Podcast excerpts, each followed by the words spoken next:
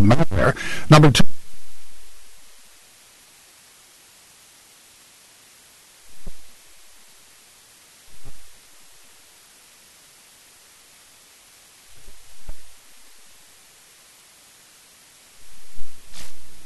behind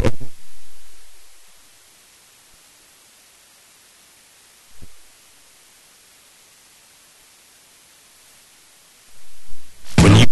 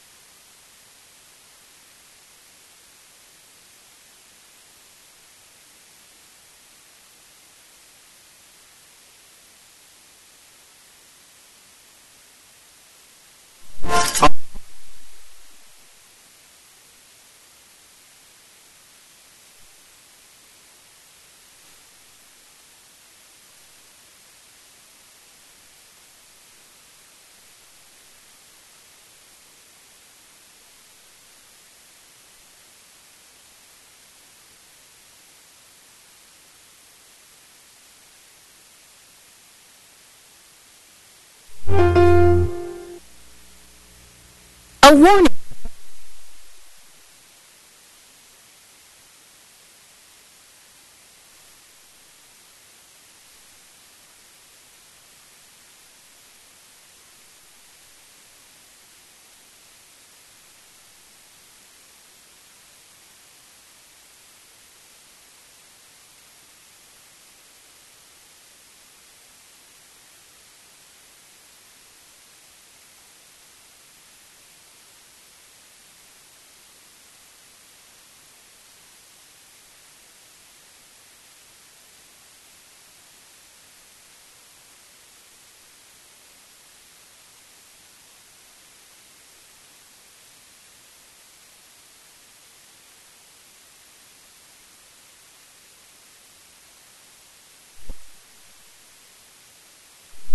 Anna Kristen was miserable. I started having really bad bloating and pain, and it was so bad that I just couldn't even eat. Food just made it worse. So I stopped eating pretty much altogether. She was caught in a vicious spiral. Yeah, I mean, it was very dangerous. Within eight weeks, I lost around 25 pounds. Finally, she learned what it was. SIBO is the small intestine bacterial overgrowth, the leaky gut syndrome. It was out of control. It was awful. She had just one hope. I heard about Atrantil and I was on the medicine and it just had great results. It was really immediate. Atrantil. Atrantil, developed by a board-certified gastroenterologist, is all-natural, vegan, gluten-free, non-GMO, and available without a prescription. Atrantil turned it right around. Wow, how can something that powerful just come in a bottle that you can buy at the store? Find Atrantil at Amazon.com, Walmart.com, or your local retailer. Thank goodness there is Atrantil. I feel healthy again. Atrantil. For a special limited time offer, go to bloat911.com. The leaves are falling and so are the prices at the Rocky Outdoor Gear Store. Hiking, hunting, tailgating, and camping. Whatever your favorite fall activity entails, Rocky has what you need to gear up. Three floors of footwear, apparel, equipment, and decor. You're sure to find something for everyone in the family. While you're there, grab a bite to eat at the Rustic Boot Grill. The Rocky Outdoor Gear Store, Route 33, Nelsonville. Fairhope celebrates life. If you're facing an end of life situation, Fairhope Hospice and Palliative Care. It is never too soon to call. Fairhope is here to listen. You don't have to face it alone. Fairhope cares for your loved one where they live. Or, during times of stress, the Pickering House is a serene setting providing relief for the patient. To learn more about Fairhope's Care from the Heart, please call 1 800 994 7077. Fairhope Hospice, we celebrate life. Bobcat basketball is coming. Fire up a three and bang that down. Ohio can't miss. Green hot from long range. Head coach Jeff Boals and his Cats are ready to light up the convo this season with a hard nosed, high energy style of play. Season ticket packs start at just $40 per seat. Get yours today. Call 800 575 2287 or log on to OhioBobcats.com. Ohio Bobcat basketball. New team energy. Old school effort. Stop by and enjoy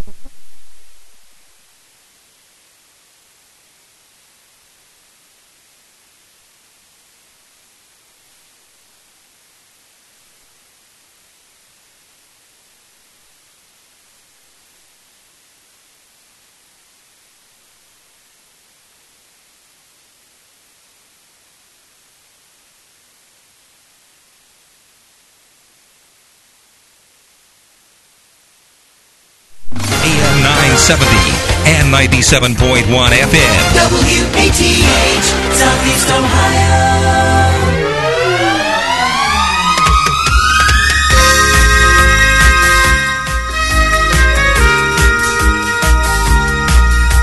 My oh my, it got rainy.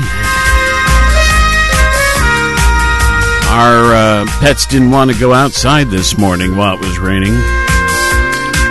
Better now, though, I'm sure. But lots of puddles. Hey, we got. You're gonna get cut from the Athens Police Department who's really made a name for himself as our dare officer. In fact, he's uh, retired his uh, regular gig and just does this and loves it.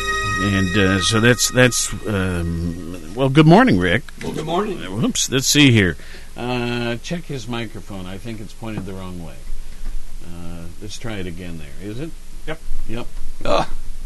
And and then to add to that, you have a horsey voice this morning. I do. Yeah, it's a good time of year for this. That's all right. I was with some gal last night who had strep throat, and she was trying to. She was.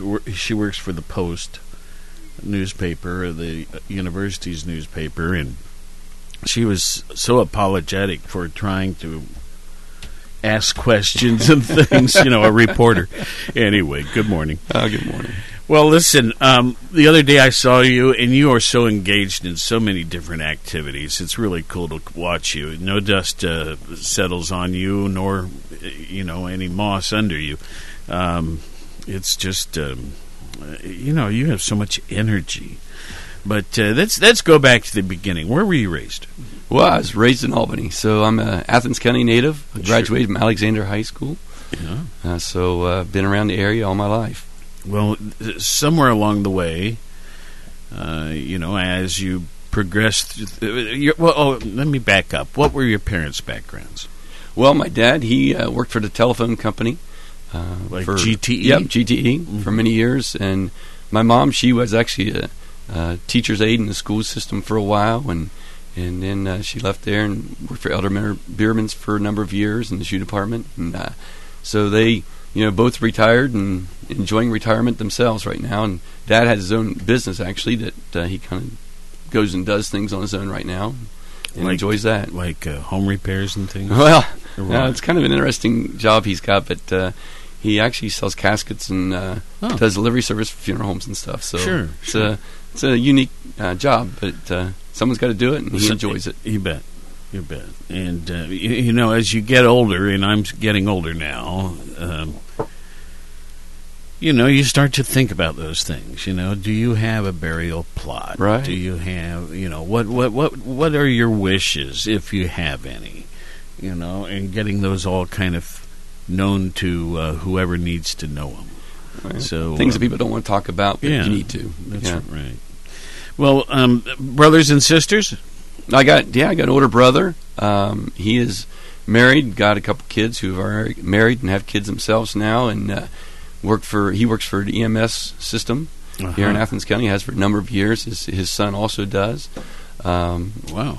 And my uh, then his his daughter she homeschools her kids and uh, does a great job there and and with them. And then I got a sister that works up in Columbus, married, and uh, she works for the state cosmetology licensing department. Oh yes. So uh, doing good for themselves. Well, neat. So um, you know, here you are, a, a, a police officer.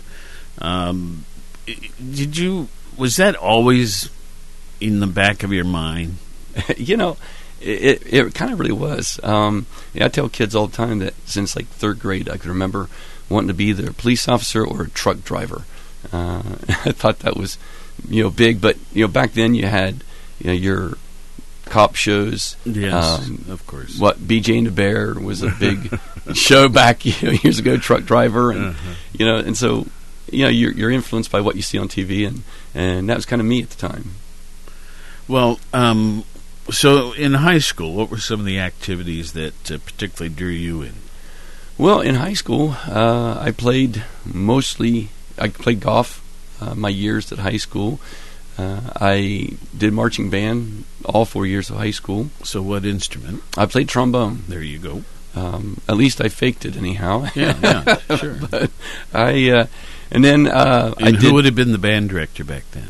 Uh, see, Richard Lindsay was my freshman year. Yeah. Uh, then they had a strike that year, and so uh, we kind of lost our half our school season because of the strike. Yes. Um, I think he was maybe the union president at the time, and he left after that year. And we had uh, Richard Dink, or yeah, Richard no, Danko was his last name, Mr. Danko. I remember William Danko, name, I think was his. Yeah. first name. And so we had him, and I th- I want to say he was our band director until I graduated. I think you're right. Yeah. So he was there at least four years. Yeah, that's what I was thinking. So.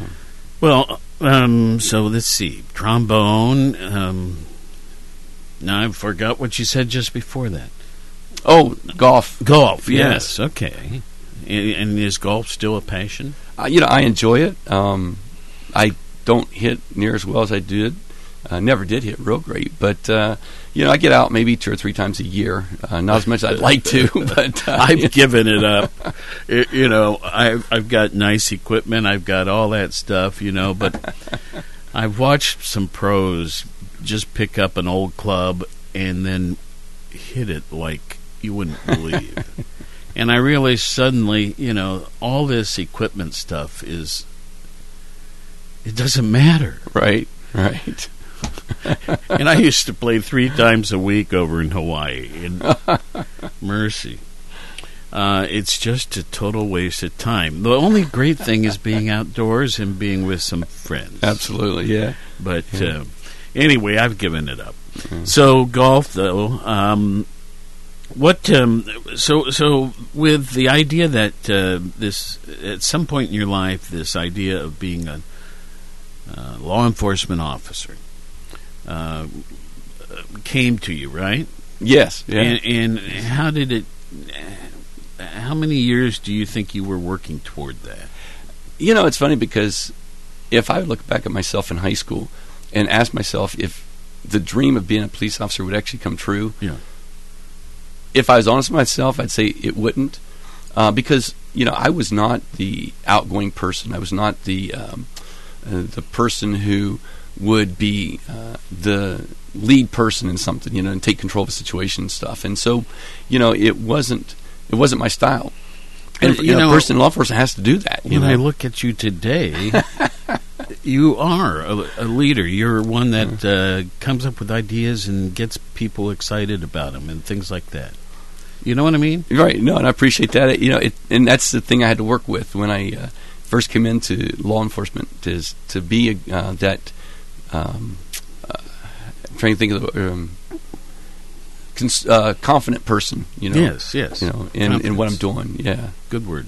So, Well, um, so what is involved in becoming a police officer? You, you know, you hear about the Ohio Highway Patrol having an academy Mhm. up on uh, basically the state fairgrounds Right. uh, properties up there, and then you know. So help us through that. I suppose Hocking offers a thing, right? Sure. Yeah. And actually, matter of fact, when I um, when I graduated from high school, uh, I wasn't sure what I wanted to do for sure. You know, I knew that uh, at that time, actually, I was working for a local funeral home out in Albany, and I kind of thought maybe funeral director, um, police work still. wasn't sure, and and I actually took the state highway patrol test uh, as soon as I got out of high school. Went up to the academy and didn't par so well with it. Uh, and I actually kind of was laughing when I walked out after being unsuccessful in passing the first time. And, you know, just realizing I was 18, I wasn't ready for this. And took a year off. I didn't do anything. I did some maintenance work with the funeral home. And then decided, you know, I need to do something. And I looked in the Hocking College program up there. And they had a police science program. I thought, this sounds sounds like something I would try to do. And, and I did. I signed up. I uh, went through the program. Uh, between my two years of the program, I took my uh, police basic, got certified as a police officer in the state of Ohio, and you know, in 1985, I graduated from Hocking College, and the city of Athens actually hired me as a reserve officer back then, and I started my career in law enforcement. So when you think back in uh, 1985 to the the officers that were working for the city, who were a couple of the Oh, names you would admire? Well, uh, my goodness, a lot of the guys. I mean, Jerry Elgin uh, was a guy that you know had a long history here. Ernie Annell. Oh, yes. uh, you know, great guy as well. Um, oh man, um, these guys are going to hang me. Jim Mann was a dispatcher who always had a lot. Joe Crollo. Uh, Larry Lyons was a guy that was on the department when I first started. Uh, Chuck Meisner was a lieutenant on the department when I first started. Uh, uh, Clyde Beasley, another one that uh, Oh, I remember him well. Clyde worked with me a lot in you know getting used to qualifying and, and shooting you know the weapon stuff. And uh, Ted Jones was the chief at the time who You hired bet. me. You bet. And so, just so many. There's so many I'm I know I'm missing, but just so many great great men that uh, that were on the department at the time that uh, really helped me get along uh, as an officer uh, at the department. I was um, on um, city council at the time, and uh, in fact, in '85, see, I would have been president of city council. So anyway, um, it was, um, you know, you'll get a kick out of this. Um, up in, it used to meet in the courtroom, Right. Instead of up on the up top level and there's a little bu- button underneath the desk. And so if someone becomes disruptive or di- rowdy or something, you can hit this button and you guys would come upstairs real quick, you know, to kind of settle things down. And one time I lost my balance and my chair tipped back and my knee hit that button. you guys came uh, I mean, you didn't disrupt anything, but you came up real quick. right. well, and our department have been right in the basement at that time still of the old, Yeah, of the old yeah. city hall right there. So we Yeah. only had one flight of stairs. and then Sarah Hendricker and I had a lot to do with building the new law enforcement Yeah. building. So, anyway, um, so the- you know that's that's career choice. You know, if you hadn't become a police officer, you kind of mentioned truck driving, but you know, I was just wondering after after you'd gotten into it for a while. Um, are there still some career things that really appeal to you? you know, uh, teaching ended up being something after I got into the schools, that was never something that was of interest to me when I was in school as I was going through my training and stuff. But once I started teaching in the schools, you know, as a dare officer, then that became kind of a passion for me. And I thought, man, if I'd had to do all over again, that might have been something that I would have probably looked at maybe uh, to, Yeah. you know, possibly go into that kind of line of work. But um, you know, you never know. You know, you just kind of Sure. Well, you know, and and it, not everybody needs to have additional wishes, you know, or interests. Um, you know, I I think the whole thing of law enforcement could be very fascinating, and uh, and then you added this special component to it, the DARE program.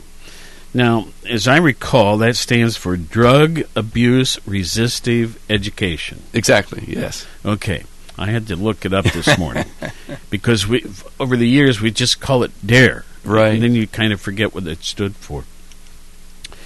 But um, you know that's that's a, a unique position in the sense that well, Jimmy Childs is doing Yeah. some of this too He's with a the, great job in the county. with the county systems and, and the sheriff's office, but you represented our local um, Athens City department in this capacity and and uh, pre- preceded Jimmy for, for a number of years. Now, uh, finally, not finally, I, I didn't mean to say it like that, but at some point they realized, they meaning society, that um, we have a problem. And, uh, you know, education could be a major component of making it better. So, kids using drugs. Um, it was the whole dare concept came out of the inner cities, right? Initially, but then it spread to even you know rural areas such as Athens, uh, because we too have a certain degree of problems Sure. like that. Sure. So, while it started out as drug abuse issues or gang related or that sort of thing, um, it, it has become much more than just that. And I think of, um, well, um, you should think of, uh, you tell us about some of the other youth issues that you dealt with as the DARE officer. I mean, I, I wrote down a little short list of things that seemed obvious to me, but why am I talking? You should be talking. So, what are some of the other things besides simply drug abuse or usage? Right. Well, you know, there's there's so much out there now, and especially uh, over the years that you know that I've been involved with the program, uh, things have changed so much. But you know, everything from peer pressure is a huge thing that that the kids face, and trying to fit in, trying to you know find their friends, trying to you know um, be accepted and stuff, and and that comes into you know what do they do now? You know, the bully situations are becoming a big issue and stuff out That's there. That's one I had jotted down. Um, and, but you know, when I was um, in, at Worthington High School during the '60s, uh, I had a bullying situation. Tim Norton was his name, and he, and later he and I became great friends. But there was a period where it was very.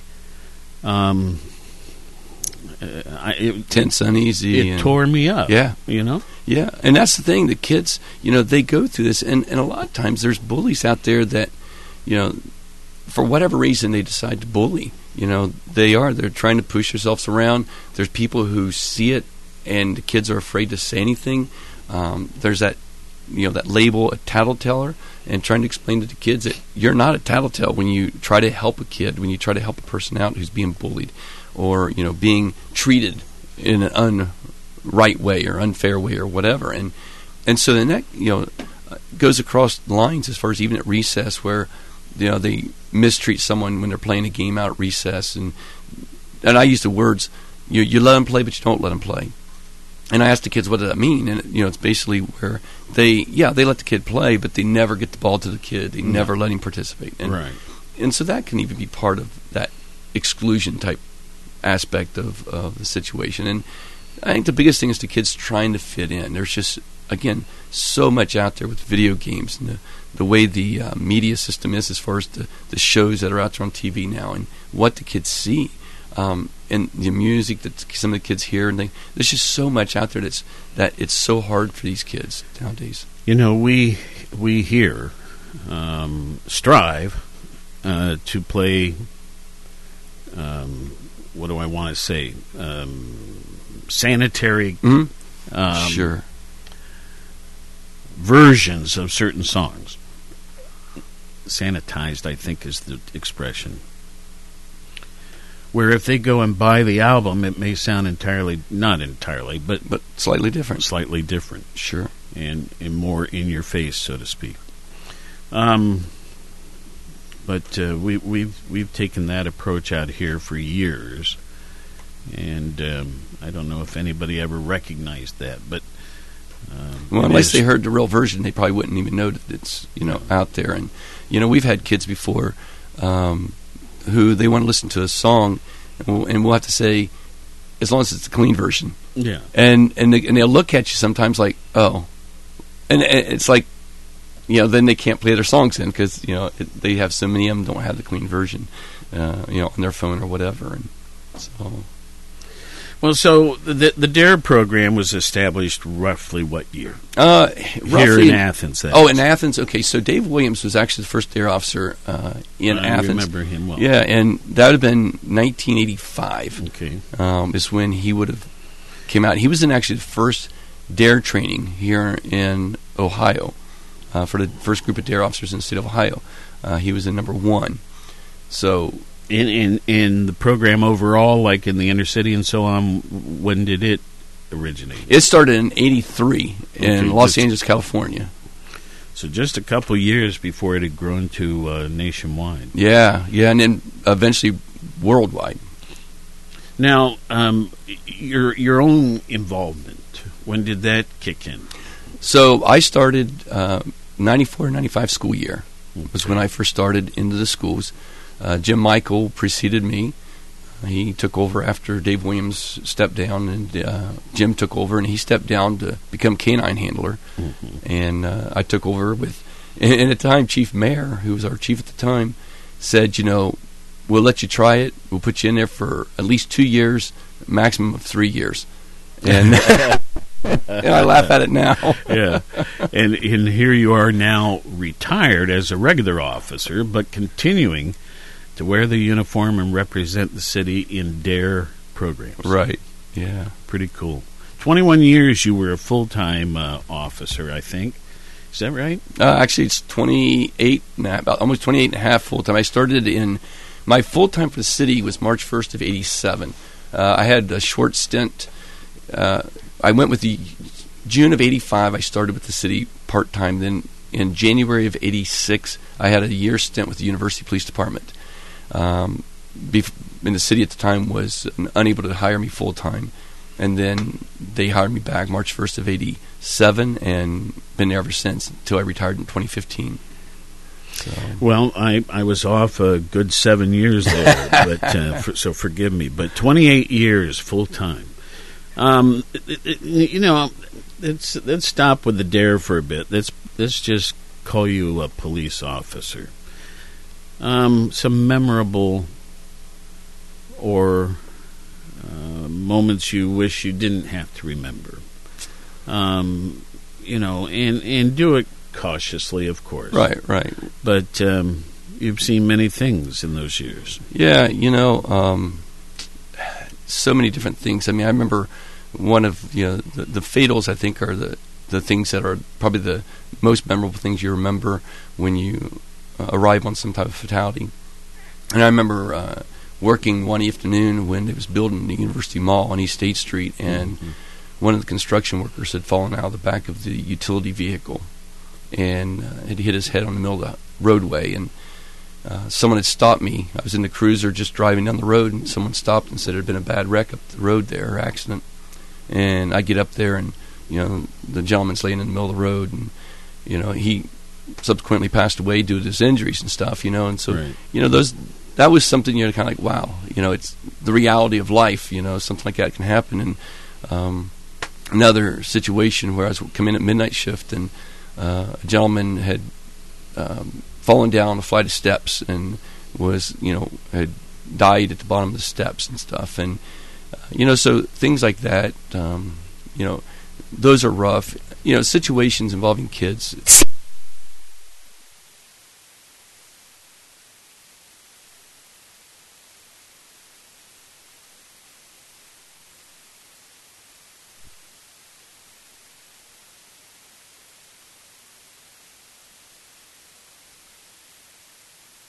Okay. So that indicator there is is uh, non-functioning. Correct. Okay. Sorry about that, folks. we have a brand new system.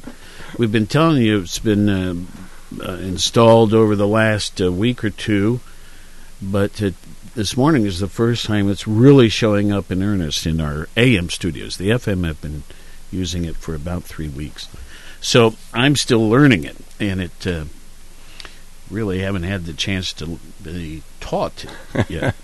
All right, so CBS, I've I've got it now.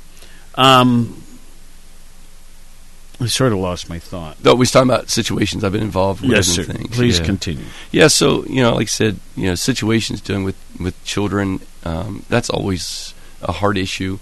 Um, you know, whether it's a, a child abuse situation or something like that. You know, you just it's hard to, to keep focus. You know, on doing your job, and it sometimes because you you know you can become aggravated over a situation. You know, when you know that there's something that could have been done differently, and and so.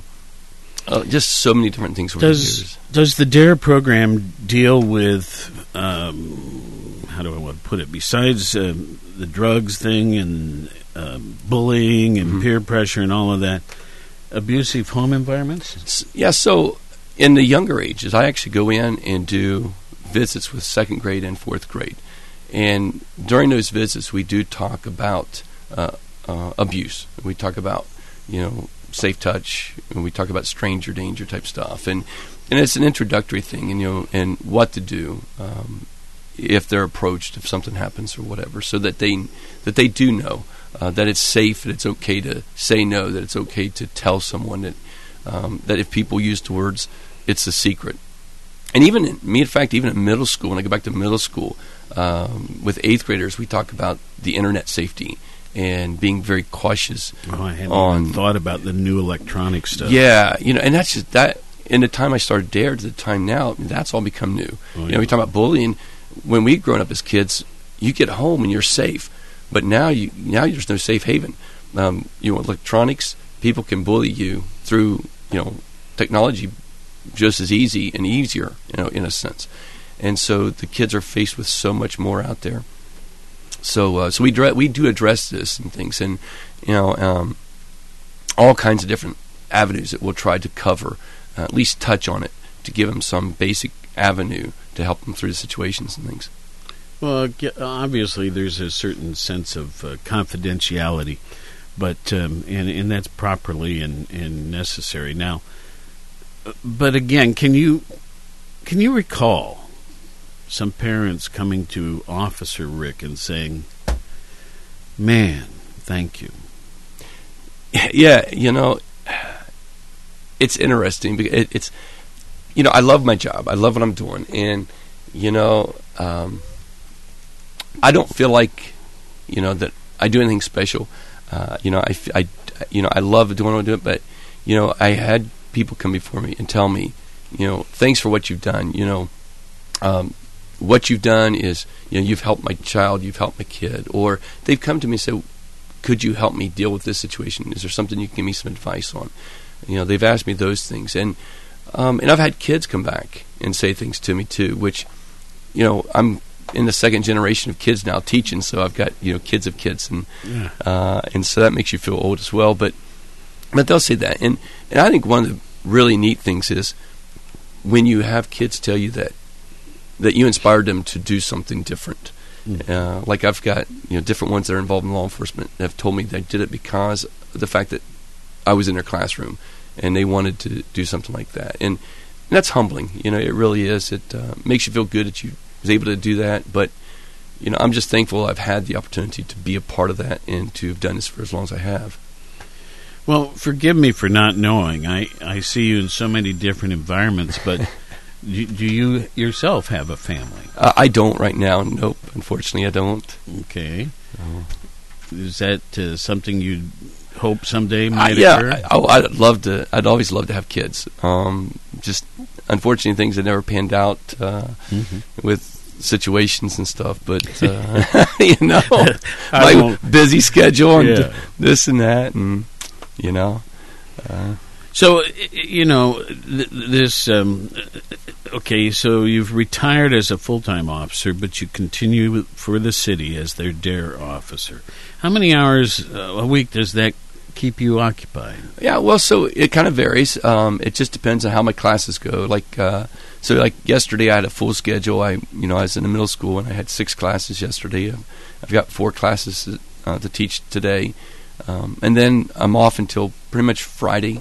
And I have some classes on Friday to teach, and so, um, it the hour wise, you know, in a pay period, I can go anywhere from maybe 30 hours in a two week period to 60 some hours in a two week period.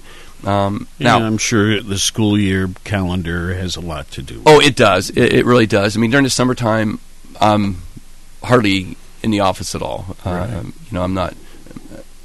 The uniform's in the closet. It's hung up and doesn't come out until August, the end of August. I just turned around and I hadn't noticed this before, but your badge is pink. Yes. Now, what's that all about? Well, we started that actually. I think one of the officers at the department asked about doing this back a few years ago in recognition of Breast Cancer Awareness Month. Uh huh. And uh, so uh, many of us on the department ordered and bought these badges, and uh, we wear them for the month of October in recognition of uh, breast cancer awareness. Well, we were just up at the James yesterday, and um, it's still a major thing, isn't it? It still is, absolutely. A lady I know here the other day had been told that she might have it, Mm. and she was, you know, obviously scared and frightened, but she had another test the other day and found out that she was actually nothing there. So she was very uh, thankful and happy, obviously, that it came back clean. Well, so in these uh, retirement years, and you you don't look old enough to be retired. um, well, what what are some other goals you have? Well, you know, I don't. As far as goals, I'm not sure. Um, you know, I people keep asking me how long I want to continue to teach the program for one thing, and my thought is I'm not real sure. I figure as long as I enjoy doing it, uh, I have some thoughts on how many years I'd like to go more. Mhm. Um, but you know, um, as long as I continue to feel like it, you know, there is a difference being made, and I enjoy it. Uh, and then on top of that, you know, I I'm coaching at high school, uh, at uh, high school baseball. I've been doing that for a number of years. This is seventh year involved there, so that keeps me busy. Uh, um, I did middle school cross country this year officially as uh, coaching, and um, that was that was fun. But boy, it was it was tiring having to get out there and run like that. Um, and then uh, you know I I real active with my church and different things that's going on with there. I uh, go and do a trip over to Romania every summer uh, and do a children's camp, and so I'm keeping I'm keeping real busy as well as I you know I work for you know local cable company doing uh, videotaping for sporting events and stuff, and Mhm. uh, that keeps me busy, and so I stay pretty active and pretty busy uh, majority of the time. What um, do, do you ever do? Um, let's see here. Uh, when I used to work in the um, oh the booth at Rudder. Oh, the concession stand. Type No, no, no, no. Oh. Up in the press box. Oh, press there, box. There we go. Um, as a spotter and helping uh, um, our announcer uh, Gibby? Gibby John uh, Gibson. Yeah, Fred Gibson. Fred yeah. Gibson. Oh, jeez, it's embarrassing when you start to lose names. Anyway, um, you know, you you were behind a camera and you had it on a tripod and everything, and you were shooting for, uh, I think it was the Nelsonville TV Yes. cable system. Yeah. And uh, but have you ever enjoyed doing the actual play-by-play stuff? You know, it's interesting. Um, I got started with them uh, basically at a youth football game years ago over at Peden Stadium. I was there watching the kids play, and and uh, the guy running the camera time came down and said, "Hey, can you come and talk to you know Gibby on the on the radio or on TV?" And I'm like, "Oh, I can try." And so we started doing that, and then uh, um, I ended up doing some basketball for a while. And it's funny because at first, when you know Gib told me, he says, "All you got to do is when I quit talking, you talk." Mm-hmm. I said, "Well, that's easy for me to do." Well, he would quit talking, and it'd be it'd be silence. Silence, I, I couldn't. I, then we got. I kind of got into it and, and did a little bit. Um, you know, it's it's a little different when you're talking as opposed to being behind the camera. Behind the camera, I don't have to think as much. But Yeah. Well, anyway, the um, I know the, our sports crew just you know they're nuts about it, and um, there are guys that do the color announcing that wish to be uh, the play-by-play announcers ultimately, and so uh, they have opportunities here. Sure, sure. So anyway, um, Mercy, I think we must have um, eighteen or twenty of those, you know, people involved in that sort of thing. And we lost a couple of seasoned ones here recently. You know, Gary Baldwin, for example. Oh, okay. Moved to Cincinnati, and uh, several others. Anyway, um, so, so let's see here. What what what is something nobody knows about you in terms of hobbies? Like, are you a fisherman? Are you a, um, a pickleball? You know, I don't. well, you know, um, I love research. Yeah, I, I, Really? I yeah, I love doing research. Uh, you know, I, I've been doing some research for the police department, doing you know family research. I just love digging into stuff, you know, and trying to find history information. Uh, one of the interesting things I do is uh, I'm a cemetery guy, uh, which is kind of weird, I know, but I, I love going to cemeteries and just walking through them and looking around. And This is the third time this topic has come up in the hour. You know. it is. You said you worked as a young person in a in a uh, Funeral home. funeral home, and then uh, your your father is in the business. Yes, And So, so it, uh, this is interesting. Go ahead. Yeah, so uh, so yeah, so uh, you know, I love going to the old cemeteries, looking around. Some of the um, little ones that you don't get to see much, uh, you know, because they're just kind of out in the middle of nowhere. I'll go take pictures of markers and stuff as well, and and uh, there's different websites out there that you know are looking for people to take pictures of markers and post them and things. So so I'll do that, and uh, you know, and so that's a neat hobby. I'll I'll sometimes I'll take a whole day and I'll hit maybe ten or twelve cemeteries in one day, uh, smaller ones. Mhm. So Well, I know down by the Racine Locks, there's a little place. Plant there. Cemetery. Yeah. Yeah. See, you know it by heart. But I mean, I got grandparents down there. There's so. little, Yeah. little places that you wouldn't even know right of, and yet they have this importance. hmm Well, and then Ancestry.com and those sort of places, they they rely heavily on people helping with that data Yeah. and so on. Yeah, I Um, use the ancestry.com quite a bit. Uh, you know, I'll I'll let my subscription expire for a while, but then when wintertime arrives, I start having more hours in the evening that I can get on there and search and and do stuff. And so it's always fun to find new information.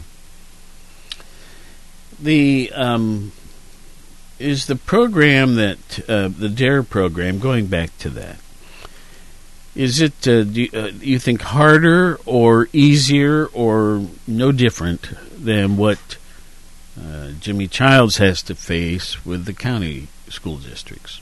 Well, I think you know, as far as activities and things going on, um, there are different challenges. I mean, we have a lot of the, obviously the same challenges. You know, you got uh, for the city of Athens, you have the I have the rural kids as well as the um, the city kids, so to speak. Now we're not talking big city, obviously, but we're talking the city. You have to, you know, you have the different um, family makeups inside the city. Uh, but you know, he has a lot of different types of struggles. Obviously, as he you know looks at the four other county schools because he you know he does Alexander Federal Hocking, Nelsonville, York, and Trimble. So that keeps him very busy and very active and stuff. And and so the you know the curriculum is still the same, but what's nice is we can adjust the curriculum a little bit to fit our needs for um, for where we're at. So he can take the curriculum and he can adjust it a little bit to make it work into what he sees, you know, that is needed for the kids in his schools, and uh, and I can do the same with you know, with mine in my schools as well. So uh, we're teaching the same thing, but we can change it a little bit to make things meet uh, what we need. This is really um, an awful question, but I'll, I'll throw it out there because I think I know the answer.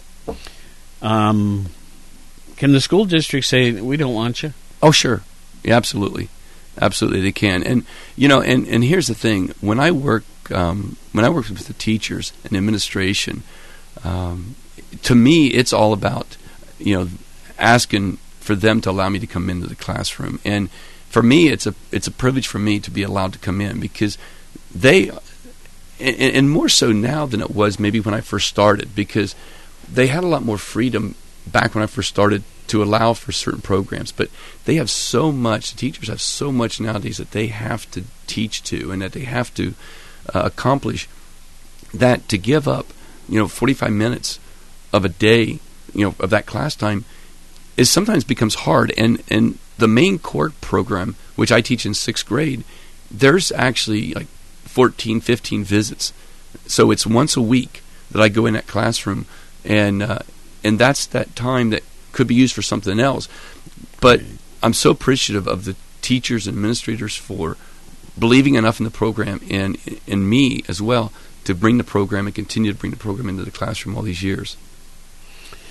It must make you feel good when you show up at a um, some sort of athletic team practice or some social event where there's teenagers or middle schoolers and that sort of thing, and they all seem to gather about you. you know what I mean? Like it's Officer Rick, and there's there's a friendship, there's a um, um, admiration, there's a a connection Right. Yeah. It it is. Again, it's you know, again, it's humbling. Um, you know, it it is uh, rewarding to to have that uh, for them to to to call you by name, to know your name. Um, you know, to to run up, say hi to you, speak to you, and, and I think a lot of it is just the fact that letting the kids know that there's someone out there that cares.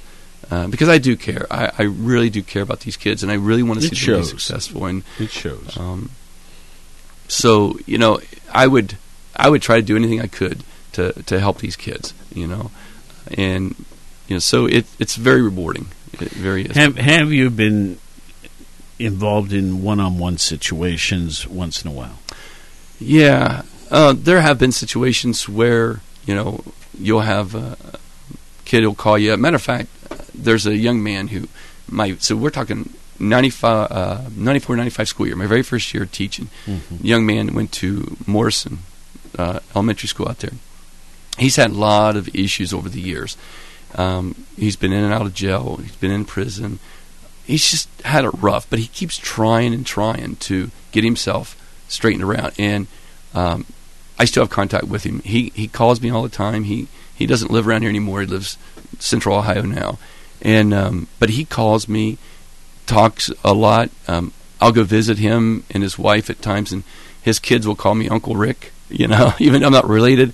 Uh, you know, and so, you know, um, it's special. It's it is it's special uh, because you know, he does he he he doesn't have much family or anything that he can go to uh, for support for help, and so you know I'm the one that he can lean towards that he can come to uh, for that, and that's that's special. It's you know that all those years, you know, and he still sees me as someone he can go to to ask for advice and talk to and things. And does it appear that he's getting his act together? It does. It, it does. Um, you know, there's every now and then something will happen, but uh, but he's yeah he's trying. You know, uh, because of his record, he's had a hard time getting jobs and stuff. But uh, you know, his wife's working. Uh, he's working now. He's got into a temp job at least now, and you know, and you know, at least trying to be successful for himself now. Well, it's a great story, and I, I suppose it's one of many, really. Um, Rick Crossan, our guest this morning, and uh, Officer Rick. In uh, 29 years, 28 years or so, he was a full time officer dealing with what all the police officers must, plus uh, his work with the, the DARE program and being the one designated DARE officer for our city police department. But now, a couple of years ago, he retired, and now he's just doing the dare stuff. And uh, so, um, let's see here. Suddenly, I'm having a memory lapse. Our chief, um, Tom Pyle? Tom, uh, obviously thinks you're doing a great job. Yeah, you know, uh, it was a little nerve wracking when Chief Mayer was uh, had said his retirement and waiting for the new chief to take over because I serve at the discretion of the chief. And uh, when when Chief Pyle, when he was first uh, told that he was going to be promoted, he was captain at the time, and uh, I remember him calling me into his office and he says, he says, Rick, I just want you to know you're safe. And I looked at him like, what do you mean I'm safe? He says, you're safe. He says, as long as I'm chief, he says, you can do the dare as long as you want to. Uh, and I was, you know, I was very thankful that he trusted me and believed in me enough to allow me to continue to to do the program. And even after retiring, when I told him I was, you know, planning on retiring in 2015 at the end of the school year, and he said that you know he would like for me to con- Continue. come, yeah, continue, come back and continue as long as I wanted to, as long as he was chief, and and so he's been a huge supporter, uh, and I mean I've been so appreciative of his support for the program and for me. The, um, the, you know, this is probably more of a question I should ask the chief, but the complement, how many officers um, are engaged with our city police officers, uh, or our organization? How many do we have on staff now? Yeah, Oh my goodness, I should know this number now, but after retiring, I forget. It's- it's We're about 22, wasn't it? Well, I would say close to twenty, mid twenty, maybe. Okay. something like that now. Uh, I'm, I know we've hired some, and we've had some spots that have been available, I'm not sure where we're at in that process overall, but in a typical shift of a regular nature, uh, they're like four days on, and well, you help me out. Okay, so our department actually recently changed the way they do shift work. Okay. Uh, so they actually, and I don't know I could do this, but they actually work 12 hours on and 12 hours off. Okay. And so they come in at 7 in the morning, get off at 7 in the afternoon, 7 in the afternoon to 7 in the morning. And the guys like it. The young guys like it. The older guys, they're like, eh, it's hard on them. Um, but they get extra time off. So they get three days off a week as opposed to two. And because of the way the hours build up, they actually get an extra eight hours or so off, you know, every now and then to add to their three days, I guess is how it works out. Hmm. So typically what we used to work was we would work five days a week, eight hour shifts. And we rotated from a midnight to days to afternoons. And then we had one called a relief shift, which we worked everybody else's days off. So, like if I worked relief shift, I'd work 3 to 11 on Saturday, 3 to 11 on Sunday, be back in at 7 o'clock Monday morning until 3, then back in at 11 o'clock Monday night until 7 in the morning, then Tuesday night 7, 11 to 7. So it's a lot of hours working, little sleep, but then I'm off from 7 o'clock Wednesday until Saturday at 3. So that's what we used to work, and then uh, they've changed that. I'm not sure how long they've been on these 12 hour shifts, but uh, like I said, they, a lot of the guys seem to like it, and, and also we'll see. well, you know, different. Um, I'm sure other departments. Uh, you know, it's pretty hard to create something brand new, and so you watch other departments and how effective these things are, and try them here then once in a while. Right. Sure. So uh, no problem. Um, the the tr- the ongoing training uh, for a police officer. I assume you have um, uh, some sort of annual um, rifle range sort of um, recertification or something like that. Right. Yeah. Matter of fact, uh, last Thursday, uh, I, I went to the range to qualify. Uh, so we have to qualify with any duty weapon, any uh, secondary weapon we might carry. Um, you know, all that stuff. We have to qualify that. So yes, we do that annually. Uh, and there's also to keep my certification as a police officer because even though I'm retired, I'm still certified Yes. uh, to do the job. So there's you know certain continued training that they have now. This year, the state's not required as much as they have in the past, um, but um, the Attorney General's office has online training that we can constantly go on and do. We have updated um, training bulletins that we have at the department comes out on a regular basis uh, over policies and procedures and stuff as well. Now, you know, there is kind of an interesting um element, too, where we have a mounted uh, um, gang. Uh, are you a horse lover? Well, you know, I was on. I was never much of a horse person growing up, but I was actually on the original mounted patrol. Yeah. When we first started it, uh, I had people teach me how to ride a horse, train with the horse. Um, they would. One of the officers would bring in two horses with them, and so I was uh, part of the original mounted for a number of years, and decided to step away from it uh, a few years back, and and haven't been on there. But uh, it's it's a tremendous um, group of people. You know that the horse mounted patrol can do so much more than what uh, a, a small group of officers can do, and uh, so it's there, it's fun. It was fun to do to be on the horse, be above the crowd. You could look over everything. And we've got an event coming up uh, very quick. Halloween. Yeah. Yes. And, uh, you know, back in 1979, uh, Earl Funk. Yes. And uh, Joel Rudy and I co chaired that event, and we tried to make it a family friendly event, much like they're doing for the first time again this year. And it scared the hell out of the university because suddenly we had 30,000 people. Yeah. Um, I hope they will welcome the additional participation uh, and not get scared this time. Right. But uh, they've they've they've tried to kill the event. It's not going to be killed. Other communities would um, be so grateful to have that happening in their area. Um, sure. Well, anyway, we'll see what happens. Right. Yeah. Well, you know, and over the years, I mean, the the Halloween thing has changed so much over the years. Like you said, from the beginning to when it began to what it turned into for a while, and then what it's going to now. And you know, why not get behind it and support and because it's going to be here, like you said, regardless, it's going to be here. Um, let's make it something safe for everybody. That's right. So. Rick Crossan, Officer Rick, uh, our DARE officer, and that stands for um, Drug Abuse Resistive Education, but it takes him many other points too. And um, he's been uh, doing that since 1994 for the department, and uh, now in retirement, still continuing on. Keep up the good work, man. I appreciate that. Thank you. And we really haven't talked too much about all your sports involvement, but it's extensive. You're with so many different uh, teams helping out, and uh, you know, friends of so many coaches, and the coaches want your engagement, and, and then you do some coaching yourself. Right. So Right. pretty cool. All right, thank you for being here. Well, thank you for having me. I appreciate it. You bet. Let's see here. What time is it? We got. Uh, yeah, we can do this. Well, let me try that again. Uh, Scott, where's that appear on here? Oh, it's this one, isn't it? I think so. Let's try it now.